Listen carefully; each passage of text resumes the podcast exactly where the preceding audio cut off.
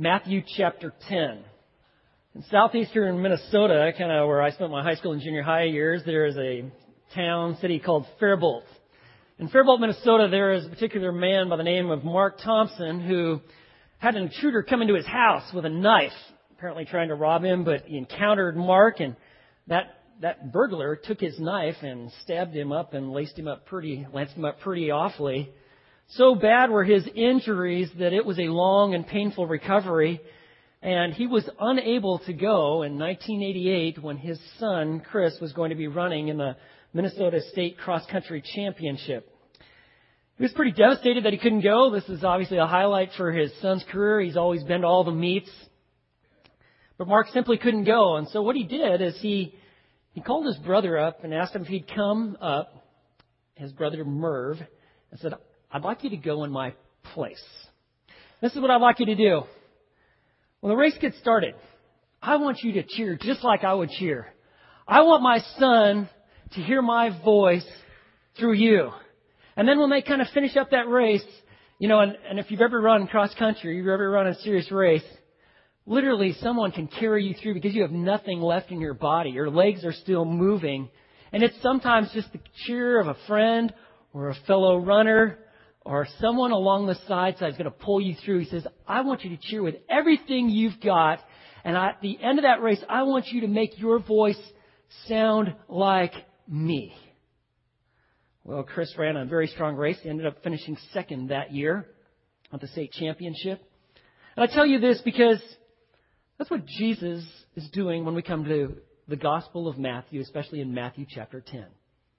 He is going to send men who are now going to minister in His place, and He wants them to sound like Him. It's not only just that He wants to sound like Him, He actually wants to live and accomplish His purposes through their life. He's going to live through them. He is, like we saw last week, he actually is going to empower them. He's going to give them the authority to do the things that only Jesus could do. Heal the sick, cleanse lepers, cast out demons, even raise the dead. His intent was, I'm going to live through you. I'm sending you out, and as you go, so do I. You see, that is what Jesus is accomplishing between his first coming and his second coming is he is mobilizing his people. Those who have truly come to an authentic relationship with him, he actually indwells in them, and his intent is to live out his life through his people. We're to look like him, we're to learn from him, we are to live for him, because God is going to accomplish his work through his people. You might want to think about it this way. Christ, who's accomplished all things for us, desires to do great things through us.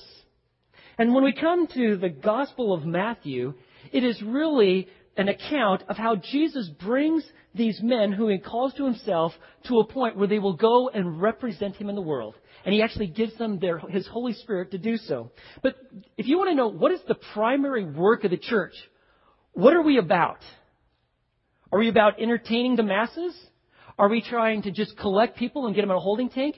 Are we trying to get people to adopt certain Christian values? Well, actually, that is not the, the answer. The church's primary mission is to make disciples. It is to go make disciples, like that banner says, of all the nations.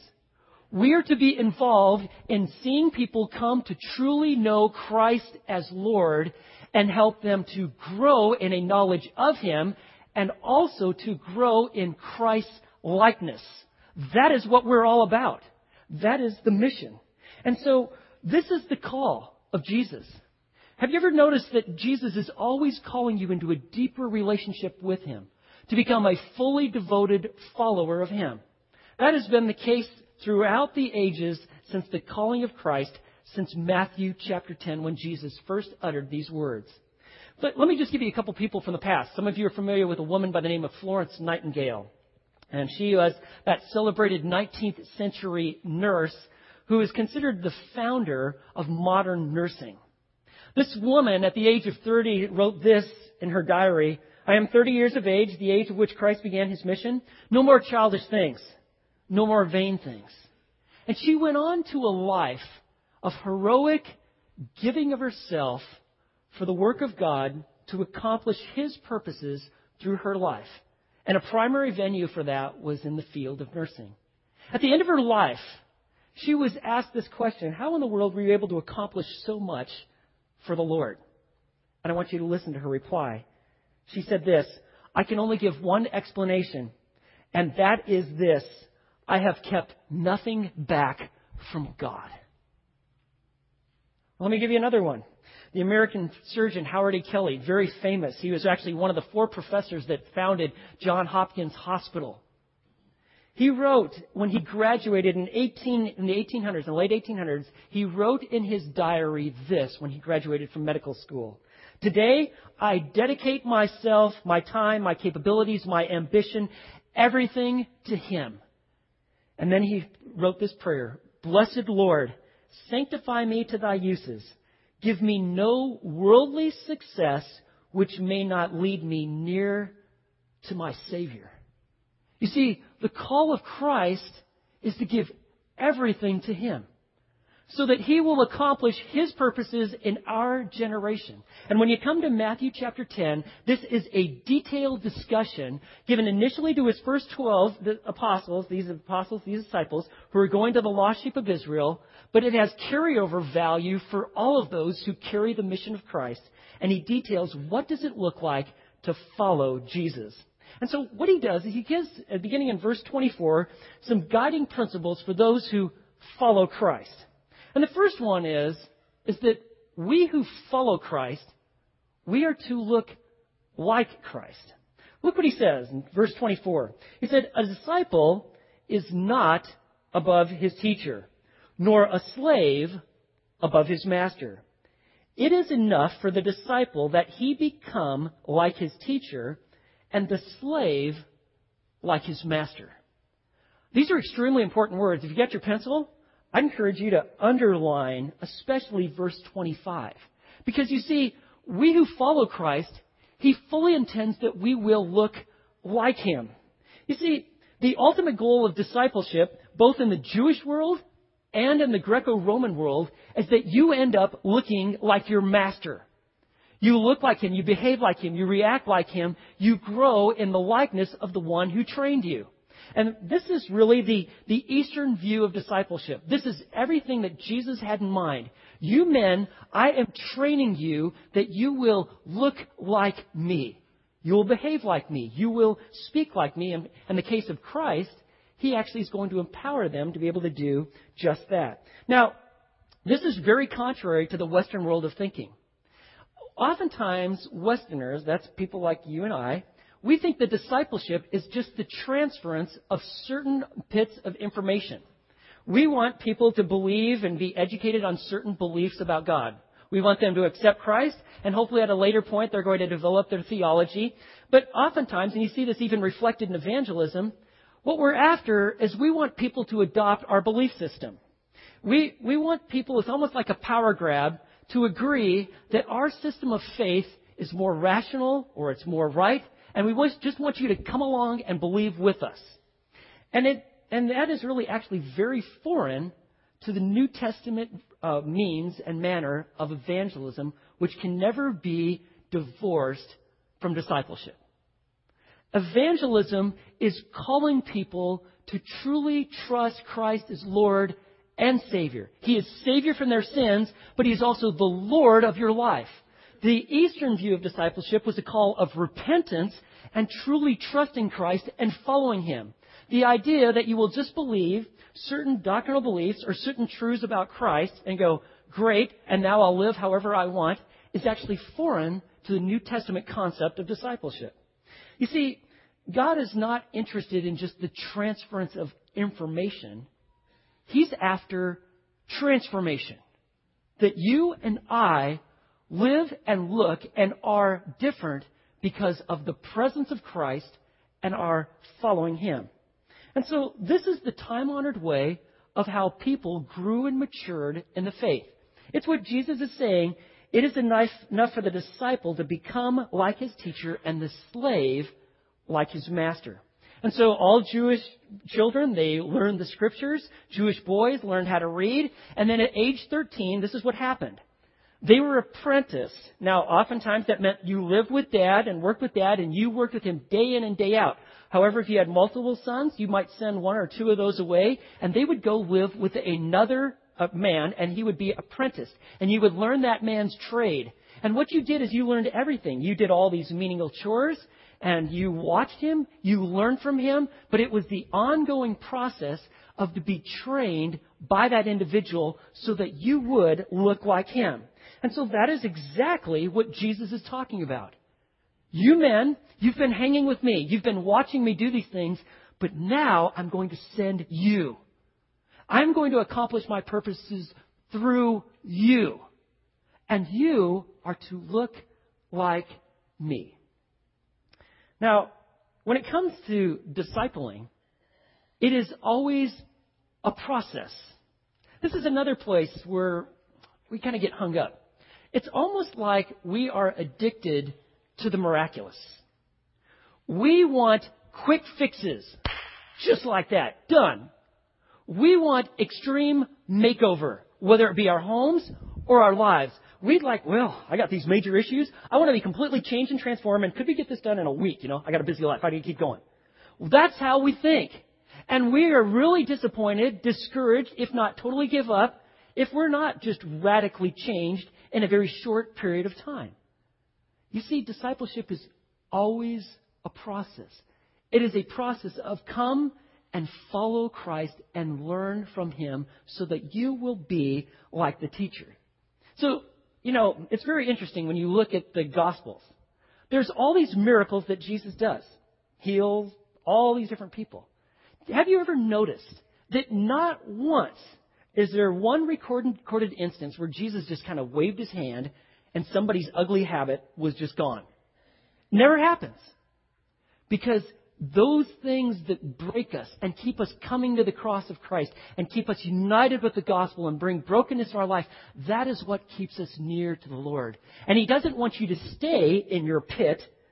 He doesn't want you to stay in all your wicked little habits. He intends to change you from the inside out. But discipleship with Jesus is a process. And so you got to remember, even Jesus' closest men, they had a record of failures. You would think that by the end of the three year ministry with Jesus, man, they would be hitting on all four cylinders, right? Making no mistakes. Doing everything the master said, right? They'd have learned obedience. Well, that's far from the case, right? You remember he said, listen, guys. And they knew something was up on that Passover. He said, I want you to stay and pray with me. You can count on Jesus. And about five minutes later, they're passed out, right? And he had to keep on, hey guys, remember he said, oh, why are you, why are you sleeping? I asked you to pray. Oh, we're just tired. You see, Jesus is always in the process of drawing us to him. He is fully aware of our weaknesses. But he wants us to grow and develop into Christ likenesses, likeness. And so it is the ongoing process of becoming like the Master. Let me just tell you all also one thing other to remember. Sometimes people think discipleship is just discipline. That you are just going to create these good disciplines in your life, and that makes you a good disciple of Jesus. However, although discipline is extremely important, that would be the equivalent of a parent saying, I just want my kids to be well disciplined. If I, if I hear a parent saying that, I'm like, we have got troubles. Parenting is far more than having just well disciplined kids. I don't care anything about them other than they just follow what I say. If that is your goal of parenting, you are going to be an extreme failure, and all you have to do is wait for them to get out of your house to find out what you've created. Discipleship is to become like the Master, like Jesus has to say. You see, Christianity is not merely informational, it is intended to be incarnational. It is to be transformation from within, that we look like Christ and we grow in Christ likeness, and as Jesus says, that we become like Him. Let me just tell you, if you're new here, our church's mission statement is this to glorify God by living out the life we have in Christ. We grow in Christ likeness as we grow and live out the life that we have, that Christ has invested in our, in our life, and we live it out. That's what Jesus is saying here. Let me give you another guideline that Jesus gives. You find it right there at the end of verse 25. And that is this those who oppose Christ will oppose his followers. You need to know this, you who follow Christ. You're going to take heat because he did. Look what he says. Verse 25. He says, If they have called the head of the house Beelzebul, how much more will they malign the members of his household? Now, that may be an unfamiliar term for you. Beelzebul was a Philistine deity. Now, it's actually, it, his, the original name was Beelzebub, which means Lord of the Flies. It eventually got changed to Beelzebul, the Lord of the house. And so really, Jesus is even using a play on words here. And that is exactly what the Pharisees said. We don't know about this Jesus. We think he's in league with Satan. Verse 34 in chapter 9. They were calling him, you are satanic. We don't know exactly how you're doing these things, but we think that the demons even respond to you because you're their ruler. That's what they said about Jesus. And Jesus says if they called the head of the house Beelzebul, and the Jews actually adopted this term to refer to Satan, he says, get ready. How much more will they malign the members of his household? Hey, I've got news for you. The world has rejected the Messiah. And Jesus says, I want you to be ready. You follow me, you're going to face hostility and opposition. The whole idea that you trust in Christ and life is roses from here on out is fantasy and fiction. It is a myth. Because Jesus has called us to follow him, and he is preparing his followers that you're going to take heat. So, all of you guys are getting ready for school, guys and gals, kids getting ready for school. You walk with Jesus, that may not be overly popular with some of the people in the school. You walk with Jesus at work, and you reflect Him and represent His life, you're going to take some heat. It can be anywhere from snide remarks to saying, I'm sorry, you seem unstable because you have a faith in Jesus. We're going to pick someone else for this promotion.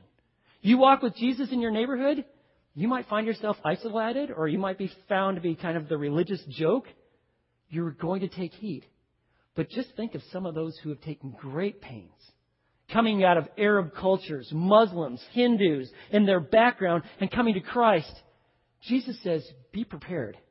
Those who oppose Christ will oppose his followers. Now, let me just take you to the third principle in the next verse here. In verses 26 through 31, Jesus gives another guideline for those who follow Christ. Let me tell you what this is faith in Christ will allow us to overcome our fears in life. You see, when Jesus made that statement and said, hey, get ready, if they oppose me, just think what they're going to do with you, what does that usually elicit from us? Fear. We like people to like us. I mean, man, someone gives us a funny look and like, you wrecked my day and you're all nervous and, okay. Jesus is saying, listen, learn to trust me. Do not fear. You see, our faith in Christ allows us to overcome our fears in life. I, I hope you can remember this principle. Because if you're like me, you face things that you're like, whew, this is tough, or I'm not exactly sure. You think the whole bottom's fallen out of everything. Remember that your faith in Christ allows you to overcome your fears in life. And in verses 26 through 31, three different times he says, do not fear. And so he says, verse 26, Therefore, do not fear them, for there is nothing concealed that will not be revealed or hidden that will not be known. It says, hey, don't fear. Because the things are going to be revealed. Both the negative, the bad, the evil is one day going to come to light. One day it will be judged, but even the good. It is going to be revealed. He says, do not worry, do not fear. Or verse 27, he says, what I tell you in the darkness, this isn't, this is speaking in like the quiet and the hidden. He says, I want you to speak in the light. You see, I know there are people who oppose you. They oppose me. But I don't want you to be afraid because I want you to carry the message of the gospel to the world.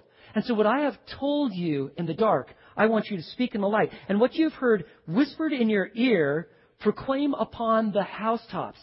Now, the whispering in the ear, this is how the rabbis train their proteges. This is very interesting. We, we don't do it this way. But what a rabbi would do is, as he was working with his students, he would literally whisper in their ear what they were to say, and then the student would say exactly what had been whispered in his ear. That is how they trained them. So if they were asked a question, the rabbi would give the response, whisper it in your ear. And then the man would speak exactly what was said. That was their method of training. That is what Jesus is referencing. What I have whispered in your ear.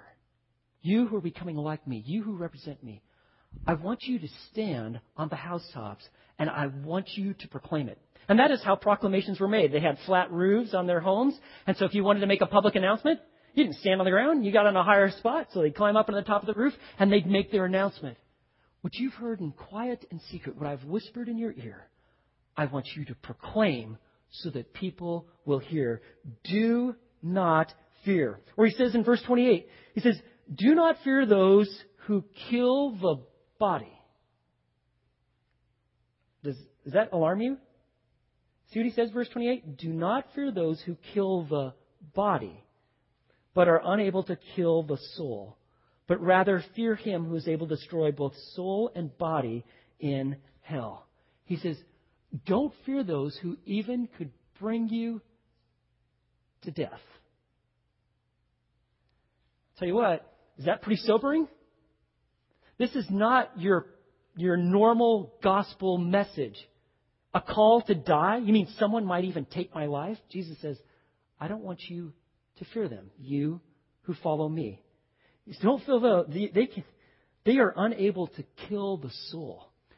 If they kill you, you are instantly removed from sin, from suffering.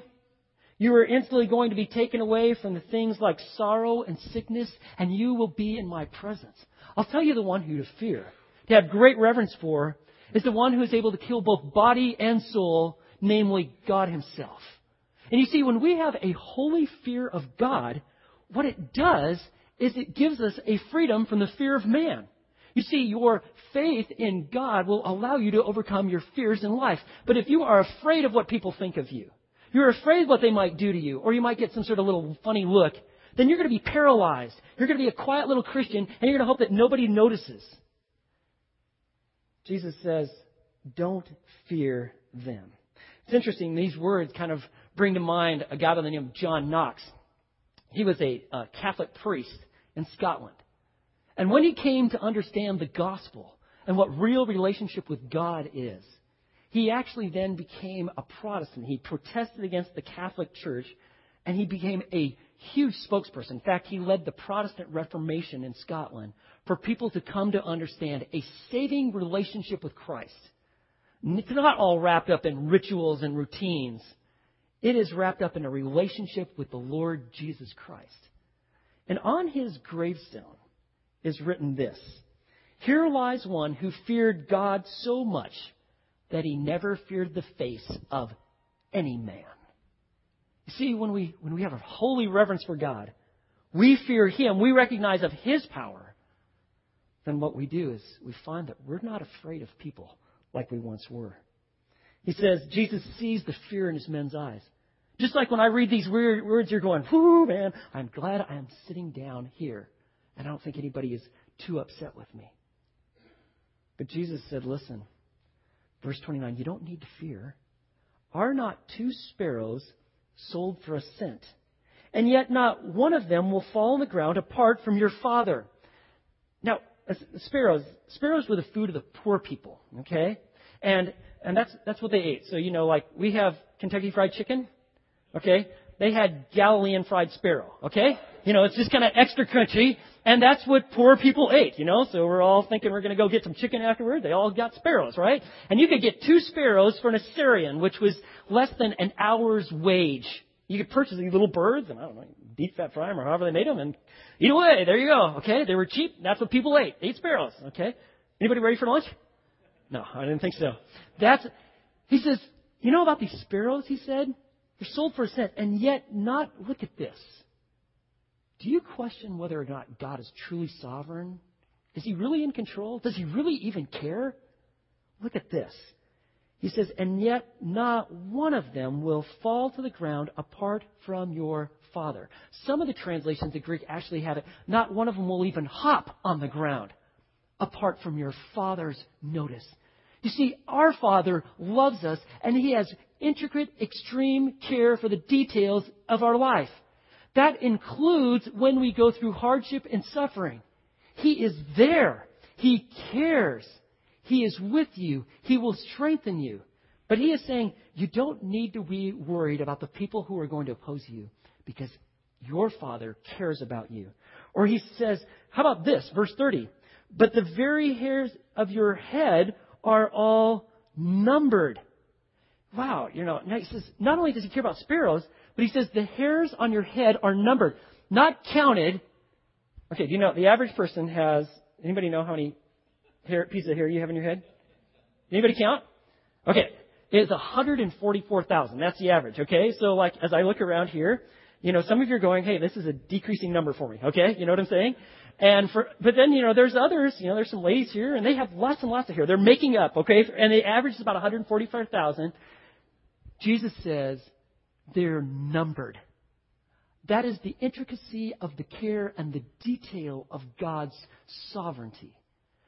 This is a God unlike any other. It, he is incomprehensible that he could number the hairs on our head. He says, verse 30, but the very hairs of your head are all numbered, so do not fear. You are more valuable than sparrows. God knows. He sees the opposition. He knows what you're facing, and He is there, and He cares. He says, You know, you and I, we do not need to fear. He says, You don't need to fear these things because I am with you. You see, our faith in Christ allows us to overcome our fears in life. Whatever you're afraid of, okay? And I know, even you big tough guys, right? Former football stars, right? I know there's issues and things in your life that you simply do not know the answer to, and it does strike fear, though you're not going public on it. Remember this. It is your faith in Christ that allows you to overcome your fears in life. Let me give you another principle that Jesus then starts to highlight, beginning in verse 32. And that is this the worthiness of, worthiness of Christ is to be reflected in the way that we live. The worthiness of Christ is reflected in how you and I live our lives. Look at verse 32. He says, Therefore, everyone who confesses me before men, I will also confess him before my Father who is in heaven. And the idea of confessing is that you affirm, you acknowledge, you confess, you identify with Christ. And he says, if you confess me before men, you're not afraid of them, you identify with me among people, I will also confess him before my Father who's in heaven.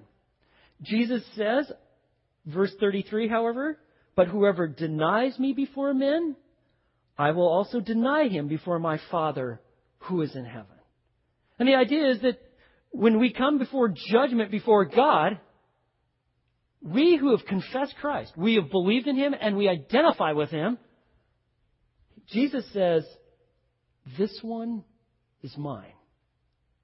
I don't know if the record of our wrongs and all our heinous sin toward God, our self centeredness, all the many times we've ignored Him or blasphemed Him, I don't know if that is brought up. I do know one thing that Christ stands between us and our sin, and He says, It is paid for, and this one is mine. But on the other hand, like He says here, whoever denies me before men, you didn't want Jesus, you denied Him, you could care less. You thought this was a joke. You think people that believe in Christ and give their lives for Him and His service is just a huge waste of a life and time. You deny me before men. And Jesus says, if that's what you want, that is your heart intent. He says, I will also deny him before my Father who is in heaven. There's, this is such a tremendous judgment that will come for each person. And you either truly know Christ and He knows you, and you were willing to confess him, or you say, No, I don't want him, and I could care less. If that is the case, you will face a eternal judgment. The things that were once hidden will be made known. And so Jesus says, This one belongs to me. Now, this, these verses actually scare me. Because you know why? There are a lot of times where I could have stepped up and just publicly confessed I was a Christian. And I either maybe just kind of went along with the flow of conversation or just avoided the subject altogether. Does our, uh, am, I, am I alone? You guys, oh, you're like, whew, what a sorry pastor. I've never done that. I don't even know what the guy's talking about, but why is he up there? I think we're all in that boat. Does our lack of confession lead to Christ saying, whoa, you blew it back there. You're in front of those fraternity boys, and you just caved. You didn't say anything about me. Does that mean that Christ is going to deny us? No. He is talking about those who make it a lifestyle pattern of denying Him and rejecting Him. Uh, think of a guy by the name of Peter. Remember, Jesus says, things are really going to get heated up here. This is the hour for which I came. Peter, let's have a little one on one here. Uh, you're going to deny me three times tonight before this rooster crows. What? No way! Not me! I'm Peter. I got a knife. I'm tough. I'm a little impulsive. Of course I won't deny you. And Jesus said, No, you will. And did Peter deny Jesus? Yeah. Three times. And to make matters worse, he did it with cursing. I never knew the man. Blaspheme, swear, did that, was that it for Peter? Jesus said, That's it. You blew it. You denied me. You were supposed to stand up. You saw that I was taking a beating. You should have said, Hey, I'm with him. No. That denial led to a confession, led to a restoration, led to a greater dependence in Peter's life upon Jesus because he saw what he was made of apart from trusting Christ. Apart from the Spirit of God and us relying upon him, we're very quick to deny. And Jesus restored Peter, in fact, used him in some extremely significant ways, writing letters in the New Testament, being the apostle of the Gentiles, and a leader in the early church. Or, you know, another guy I think of as a guy by the name of Timothy, and I don't know if he had some sort of breakdown spiritually, or maybe he was just afraid of all the people that he was pastoring in Ephesus. But this pastor got a letter, the final letter that Paul wrote, and in 2 Timothy chapter 1, verse 8, he says, Do not be ashamed of the testimony of our Lord do not be ashamed. So our failure to confess doesn't lead to our dismissal from heaven. On the other hand, what he's talking about here is those who make it a pattern to not ever identify with Christ. Now, this was a huge issue in first century Rome. Let me just tell you how the early followers of Christ took Jesus' statements from Matthew chapter 10. There's a guy by the name of Pliny. He was the first century governor in Bithynia, which is kind of northern Asia Minor. And he was writing a letter to the Emperor Trajan to explain why he was having such a hard time of getting rid of this growing sect called Christians. And in this letter that we have, he wrote of all the different things he tried to extricate Christianity out of his part of the empire. And he said, you know, I've tried it all. I've tried arrest. I've tried fines. I've tried imprisonment. I've tried beatings. I've tried torture and various forms of execution, but I cannot get them to do two things. I can't get them to deny Jesus Christ is Lord and God, and I can't get them to burn incense to Caesar. But I have tried everything. And then this is what he wrote. Quote, None of these acts, those who are really Christians, can be compelled to do. They simply will not do it because they can't deny the truth. That is Jesus' words put into action. So if you deny Christ, he is going to deny you. And so he says, Verse 34 Do not think that I came, came to bring, pre, bring peace on the earth. Don't think that I've come to turn this into like a little Disney, it's a small, small world after all, and you're ever going to just put people on a boat and they watch all these little puppets, and everything's going to be peaceful, calm, and tranquil. Far from it. Jesus says, I came to bring not peace, but a sword. A sword speaks of division. A sword, sword speaks metaphorically of judgment. I've come to bring division. How serious will this be? Verse 35. For I came to set a man against his father, and a daughter against her mother, and a daughter in law against her mother in law, and a man's enemies will be the members of his household. He's saying, those who follow me are going to find that even in their own household, people will consider them enemies and reject them. And this is exactly what has taken place since the inception of Jesus' words. There are family members that are just radically opposed to you coming to Christ. That is true of people from all sorts of different backgrounds today. You look at what a Muslim goes through when they place their faith in Christ, if they make it long. Or even Jewish people, excommunicated, considered dead. Some face torture. You lose your business. You lose the ability in your community to actually function and have commerce and trade. You become alienated. You become assigned to the wicked. Or some actually consider you dead. Before I went to India last year with Mike, when I was reading and trying to get ready to meet these Banjara Indians who have come to Christ, I read a book called The Death of a Guru. And, I, and it's a story of how a man came out of deep Hinduism and what it looked like to come to Christ and the hardships that he faced. Utter rejection. Jesus says there will be a division. Now, just because you know that, some people think like, oh, well, I don't want to become a Christian because my spouse will be upset, or this will upset the kids, or kids think my parents will hate me, or whatever. Families coming to Christ usually begin with one person doing so. It gets started with one, and it spreads. Now, there's no guarantee. Some people, we have people in our church, they are always alone on this matter. Why? Their family wants nothing to do with them. They will not talk about the matter. They don't want to hear about this Jesus. Jesus says you need to be ready for that. And when he talks about daughter-in-law and mother-in-law, what was the custom was when a man married his wife. I don't know if, how this would work for you, but what you did is you moved into your father's house. Okay, so that you moved the, the okay, so the, the groom he'd take his wife and they'd move in with mom and dad until they were able to get their own place, or they'd inherit theirs. And that's what he's talking about in-laws. It's tough enough with the in-laws, no matter how close or far away they live. But if you live even in their house, just imagine what it looked like to follow Jesus when the people that you are living with think that you have completely forsaken them, their culture, and the faith. Jesus says, be ready. In fact, he goes on to say, verse 37, when he talks about the worthiness of Christ as reflected in the way he lived, he says, He who loves father or mother more than me is not worthy of me. Ooh. And he who loves son or daughter more than me is not worthy of me. What is Jesus doing here? He is claiming to be absolutely God. This is a claim to deity. Even the most esteemed rabbis and the Jewish families, faith held families in super high regard. The only one that you would love more than your daughter or your son or your spouse would be God Himself. And Jesus says, I am Him. And what I am calling for from my people is that you will love me with a love greater than the love that you have for your spouse or even your kids. I mean, think how much you love your children, parents, or your spouse. I mean, there's a great love, deep history, deep devotion.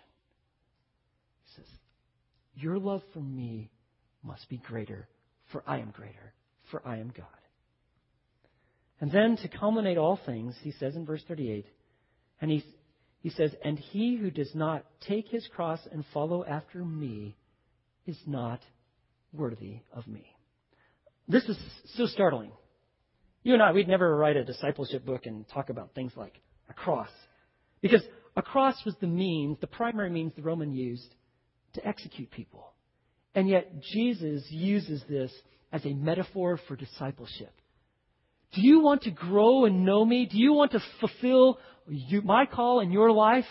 You must die to self and live to me. Luke actually says this is a daily process. Take up your cross daily and follow me. It is to consider yourself and your own selfish desires dead and you consider yourself to be alive in Christ and to Christ. Now, I, I would imagine that the disciples, these apostles, they're probably actually becoming unraveled at this point. Because Jesus is literally calling them to die, and he uses a word. He uses the word cross that they were so very familiar with and they were so fearful of. The cross, it, actually was the most extreme, excruciating way to die. And they were familiar with it because what would happen is when they were going to crucify someone, they'd beat them, keep them barely alive, strap a beam on them, and then make them walk to the place they're going to go nail them to. And then they nail them up to a beam. And this was very fresh in the minds of the, of the people in Galilee at the time of Jesus, because about a couple years before Jesus utters these words, there was an insurrection caused by a guy, Judas. He was a zealot. He got a band of people. They were going to go and fight against the Roman occupation forces. And so they did, but they were very unsuccessful because a general by the name of Varus, he went and completely conquered them. And in order to teach northern, the northerners, the people in Galilee, not to rebel against the Roman occupation, he actually crucified 2,000 Jews. And he didn't do it just on some sort of little corner where no one could see it. He found every byway in Galilee and he just had crosses strung from one end to the other and he had all these people crucified as a message do not mess with the Roman Empire and do not lead another revolt. And so when Jesus says, take up your cross, they realized he was calling them to die to themselves and to live for him. You really want to follow Jesus? Jesus says, you got to follow me on my terms. There's a, a bumper sticker, maybe you've seen it, and it says, try Jesus. You ever seen that bumper sticker? Try Jesus. You know, your other thing's not working there, your little philosophy, your religion's not working. Why don't you try Jesus? That whole try Jesus mentality is completely foreign to the New Testament. You don't try Jesus like you're going to a mall and try clothes. I don't wonder if this will work for me. No, to come to Jesus is to come fully to Him. It is to turn from your sin, to repent, to trust Him as Lord, to follow Him, to obey Him, and it is for a lifetime. That is why we want people to consider very strongly and very closely what does it mean to follow Jesus and to know Him. Because we don't want to be, have people that are just inoculated to the truth. Jesus doesn't want us just to live. When you get up in the morning, it's just like, I just want to live or survive the day. He wants us to live for Him. You know, about these uh, verses and this whole concept here, John Stott, I think many of you are familiar with him. He's a very famous theologian, pastor in England. He actually just died not too, like about a week and a half ago. And he wrote in his book, Basic Christianity, some words that are so penetratingly true. I want you to listen to them. He says, The Christian landscape is strewn with the wreckage of derelict, half built towers, the ruins of those who began to build and were unable to finish. For thousands of people still ignore Christ's warning and undertake to follow him without first pausing to reflect on the cost of doing so. The result is the great scandal of Christendom today, so called nominal Christianity. In countries to which Christian civilization has spread, large numbers of people have covered themselves with a decent but thin veneer of Christianity. They've allowed themselves to become somewhat involved, enough to be respectable, but not enough to be uncomfortable. Their religion is a great soft cushion. It protects them from the hard unpleasantness of life while changing its place and shape to suit their convenience. No wonder the cynics speak of hypocrites in the church and dismiss religion as escapism. See, the Christian is not just someone who comes to Jesus like for fire insurance to protect me from hell. The Christian comes with a life devoted to Him because He's Lord and He's Lord over all, especially me. It's our desire as Christians is to please Him, to obey Him, to follow Him, to experience His life in us, to trust in His power. When we fall and fail, and we do on a regular basis, at least I do, we come to Him for forgiveness. He forgives, we move forward. But we are always following Jesus. Those who think that you can just accept certain gospel facts, certain doctrines, know them here intellectually, and think that that's all there is to Christianity, my advice to you is to examine yourself to be sure that you're in the faith. It's not just saying, well, yeah, I believe Jesus is God. Yeah, he died on the cross. You know what? The demons believe that and shudder. You have to know him, and more importantly, he has to know you. Following Jesus is not really about your happiness. It is primarily about your holiness. You knowing Him and reflecting Him in this world. That you're on mission. You want to see other people come to know Christ, to grow in Him, and to grow in His likeness. Well, let me just close by giving you a fifth principle that Jesus closes with. Earthly identification with Christ has a great heavenly reward. Been pretty tough so far, hasn't it? Lord, what will happen in the end? Jesus says, You get ready. Look at this. Verse 39 He who has found his life will lose it. What he's saying there, if you think you found your life apart from God, apart from trusting, truly knowing Christ, you think you found it? You found life apart from God? Jesus says, you in fact, you will lose it. On the other hand, and he who has lost his life for my sake, you will find it. You give yourself fully to Christ. People will think like, what have you done? You have totally gone off the deep end. Somebody got to get some sense into you because you have abandoned reality and you're following Jesus. And they consider you a loss. They think even what you're doing right now is a waste of time because you could be frying out on a golf course somewhere right now. And they're like, what are you doing going to church and worshiping and singing songs of worship and studying the Bible? If they consider, if you've lost your life for Christ's sake, you give yourself to mission, you give yourself in the work of the gospel, you give money and significant funds to see the gospel going forward, you have found your life. And then he, he says this not only does he promise to, that you will find your life, but verse 40, he says, He who receives you receives me, and he who receives me receives him who sent me. He says, not only are you going to find your life, but he's going to reward your faith. If they receive you, in actuality, they're receiving me because I've sent you. And then he says, verse 41, He who receives a prophet in the name of a prophet shall receive a prophet's reward. And he who receives a righteous man in the name of a righteous man shall receive a righteous man's reward. He's saying, if you receive someone who speaks for God, they receive you, they're going to receive your reward. This, the blessings of eternity, the depth of gratitude being expressed by Christ, the gift of God that we will experience in eternity, he says, is going to be so great.